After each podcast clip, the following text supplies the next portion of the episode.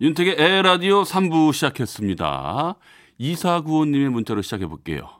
오늘로써 풀만 먹은 지 일주일째입니다. 어머나. 아내가 결혼 3년 만에 10kg나 쪘다고 다이어트를 시작했답니다. 늘 퇴근하면 얼큰한 코다리찜에 소주 한 병 마시고 쉬는 재미에 살았는데 아내의 다이어트 선언에 저까지 본의 아니게 다이어트 하네요. 전 일주일에 2kg나 빠졌어요. 원하지도 않았는데. 근데 아내는 1도 안 빠졌어요. 오, 뭐, 어떻게 방금 저녁도 샐러드만 먹었더니 배가 또 고파오네요. 어머나 근데 아, 어떡하면 좋아요.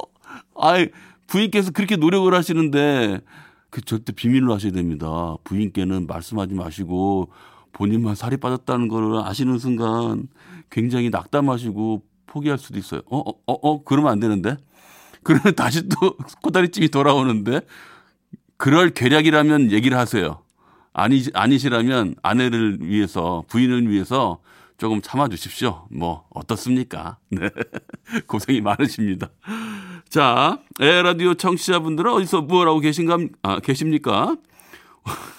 오늘 무슨 일이 있었는지, 어떤 생각을 하시는지, 네, 누군가에게 전화 오픈 이야기가 있는지, 아니면 누구한테 뭐 하고 싶은 얘기, 뭐 저에게도 좋고, 아무에도 다 좋습니다.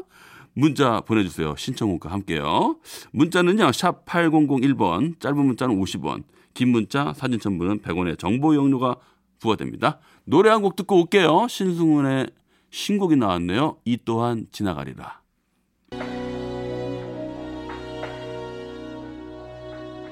너의 하루가 기나긴 한숨 같아 그저 떠나고 싶은 거니 또 기대하고 휘청이며 버티고 있는 거니 네, 많은 분들이 문자 주셨어요. 1012님, 태기 형, 다음 주 월요일에 둘째가 태어납니다. 와, 네, 기대도 되고 걱정도 되네요. 기쁜 일이긴 한데 잘 키울 수 있겠죠? 아이, 그럼요. 아빠가 되는데요. 아빠가 된다는 건요, 슈퍼맨이 되는 겁니다. 뭐, 아직 겪 을 날이 며칠 남, 아, 다음 주긴 합니다만은, 네. 이제 인생이 많이 바뀔 거요. 저도 아이가 태어나고 참 인생이 많이 바뀌었는데요. 결혼을 하면은, 어, 인생의 큰 전환점이 될 거라고 생각을 했었거든요. 근데 결혼보다도 더 큰 이벤트가 바로 아이의 탄생이더라고요. 그래서 저는 인생을 이렇게 두 가지로 딱 구분을 하면 아이가 태어나기 전과 아이가 태어나고 난 후 이렇게 딱 두 가지로 나눌 수 있을 정도로 아주 큰 인생의 큰 일입니다. 그리고요 이 세상의 아빠들 엄마들이 다 그렇게 잘해 오셨듯이 예 1012님도요 잘하실 수 있을 겁니다. 화이팅입니다.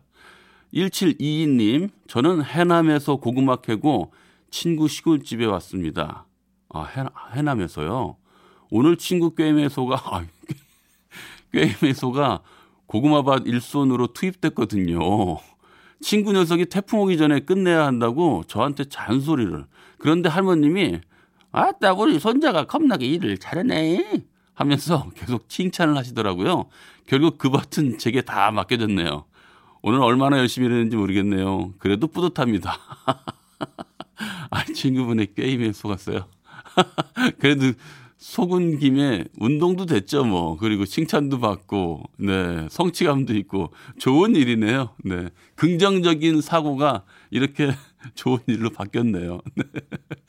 자, 김국환 님이요. 저는 병실에서 듣고 있어요. 아, 그러시군요. 남편이 자전거 도로에서 뒤에서 오는 오토바이에 치이는 사고를 당해서, 아이고, 16주 진단을 받았어요. 1차 수술 받고 지금 2차 수술을 기다리고 있답니다. 2차 수술도 잘 되기를 바라고 있답니다. 잘 될 거라고 얘기해 주세요. 그럼요. 잘 될 겁니다. 반드시 건강한 모습으로 태어나실 거예요. 근데 아유 좀 16주 진단이면 3개월 게다가 수술을 1차가 아니라 2차까지 어. 어, 10 어. 4개월인가요? 응? 몇 개월? 3개월? 4개월이에요? 4개월이에요? 16 주가? 아, 그렇군. 죄송합니다. 아, 헷갈렸어요. 네네네. 예. 아, 반드시요. 잘 이겨내실 거예요. 네. 그리고 요즘에 병실도 많이 어렵죠. 그죠? 예. 방역 잘하고 있으니까요. 우리가 개인 위생 잘 하시면요. 반드시 건강한 모습으로 네, 뵐 거라고 믿습니다. 자, 8699님. 경남 창원에 사는 워킹맘이에요. 이달 월급으로 작은 오디오를 하나 마련했는데 퇴근하면 습관적으로 라디오부터 켭니다. 아침부터 저녁까지 일하고 집에 돌아오면 몸은 천근만근인데 윤택의 에헤라디오를 들으며 하루의 피로를 풉니다. Oh yeah. 익숙한 음성, 편안한 진행 감사히 잘 듣고 있습니다.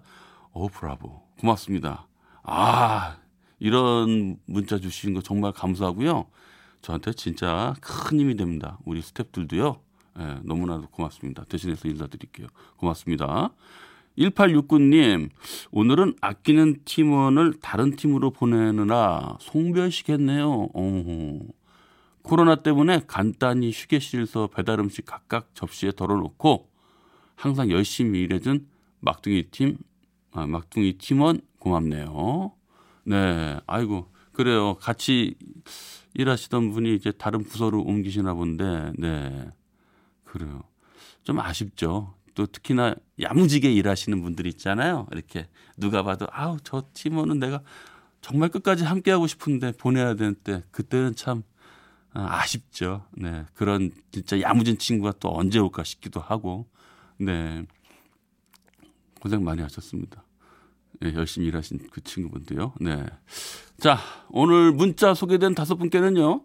저희가 준비한 행운의 선물 보내드릴게요. 소리를 만나다. 굳센 체력, 슬기로운 마음, 명랑운동의 시간이 돌아왔습니다.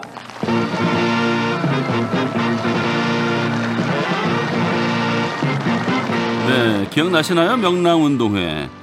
옛날 흑백 TV 시절에 MBC에서 방영됐던 인기 프로그램이죠. 연예인들이 청팀, 백팀으로 나눠서 뛰고 달리고 대롱대롱 매달려 있는 과자도 먹고 말 그대로 명랑하게 운동회를 했었어요. 지금 들리는 진행자의 목소리는 바로 변웅전 씨고요. 양 팀의 출연자 한분 한분 소개해드리겠습니다. 먼저 청군의 이종영, 백군의 김태곤 선수가 뛰어나오겠습니다. 뛰어나오세요. 청팀의 이종영, 백팀의 김태곤. 네. 다음에 정윤선, 김세화 선수가 뛰어나옵니다. 네. 열심히 뛰세요. 네. 청팀의 정윤선, 백팀의 김세화. 다음에 한철호, 전영록 선수가 뛰어나오겠습니다. 노고지리 한철호, 그리고 몸이 빠름으로 유명한 전영록 선수가 인사드립니다. 다음에 미희, 민혜경 선수입니다. 청팀의 미희, 백팀의 민혜경. 네, 인사드리세요. 다음에 김종훈, 백영기호 선수가 뛰어나오겠습니다. 정팀의 김종훈, 백팀의 백영기호. 네, 다음에 최희, 김수경 선수가 뛰어나옵니다. 이쁜이끼리의 대결입니다. 다음에 김재혁, 한철주 선수, 더불어미의 김재혁, 노고지리의 한철주 선수입니다. 네. 다음에 김현자, 윤정 선수입니다. 청팀의 김현자, 백팀의 동그라미의 윤정. 네. 다음에 박일준, 김남훈 선수 뛰어나오세요. 네, 뛰어나오세요. 여기 출연자들 선수 소개하는 이름을 듣다 보니까요. 자연스럽게 웃음이 나오네요. 네, 추억의 TV 오락 프로그램 명랑운동회 오늘의 소리로 만나봤습니다.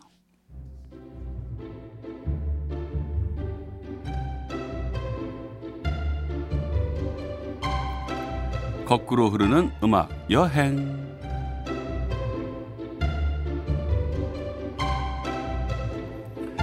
오늘도 지나간 시간 속으로 떠나봅니다. 오늘은요, 90년대 라디오입니다. 90년대 그 시절의 라디오에서 한창 흘러나오던 노래들로 시간 여행 떠나보겠습니다. 오래전 그때 그 날들의 기억들 마음속에 다시 그려보면서 전람회입니다. 기억의 습작. 말할 수 있는 것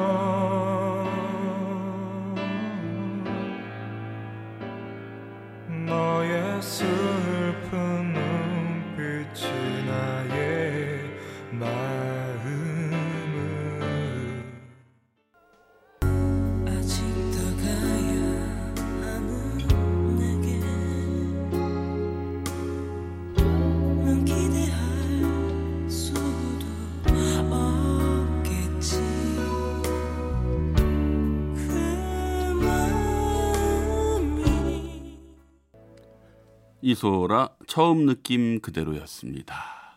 네, 잠시 전하는 말씀 좀 드릴게요. 2020년 3월 19일 우리나라 전 지역에 코로나19 감염 확진자가 늘어나고 있어 확산 방지를 위해 자가 격리자는 생활 수칙을 반드시 준수해 주시기 바랍니다. 격리 장소 무단 이탈, 격리 거부 등 위반 사항 발생 시 관련법에 따라 300만 원 이하의 벌금이 부과될 수 있습니다. 중앙재난안전대책본부에서 알려드렸습니다. 95.9 MBC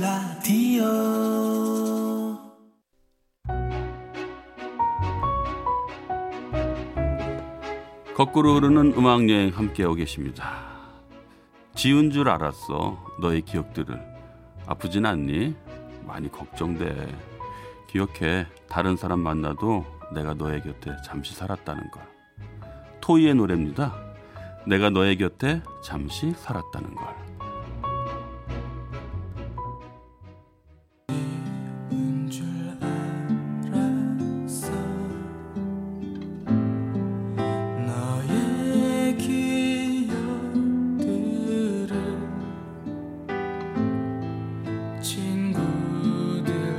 함께 모여 술에 취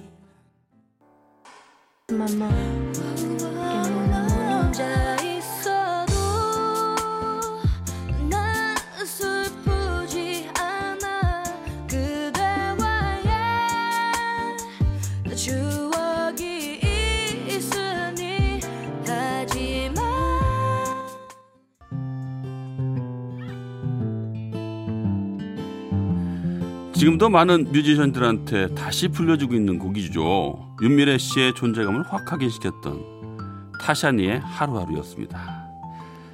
가끔 그 90년대 노래들은 지금이랑은 뭔가 다른 감성을 갖고 있지 않나 그런 생각을 해보게 되는데요.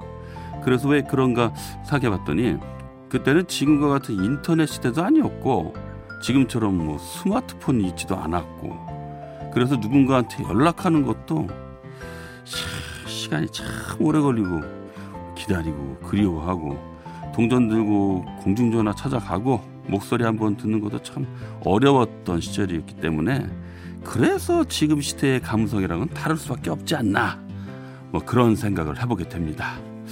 이번 곡은 91년도 곡이에요. 아 반가운 곡이죠. 신해철 내 마음 깊은 곳에 너. 너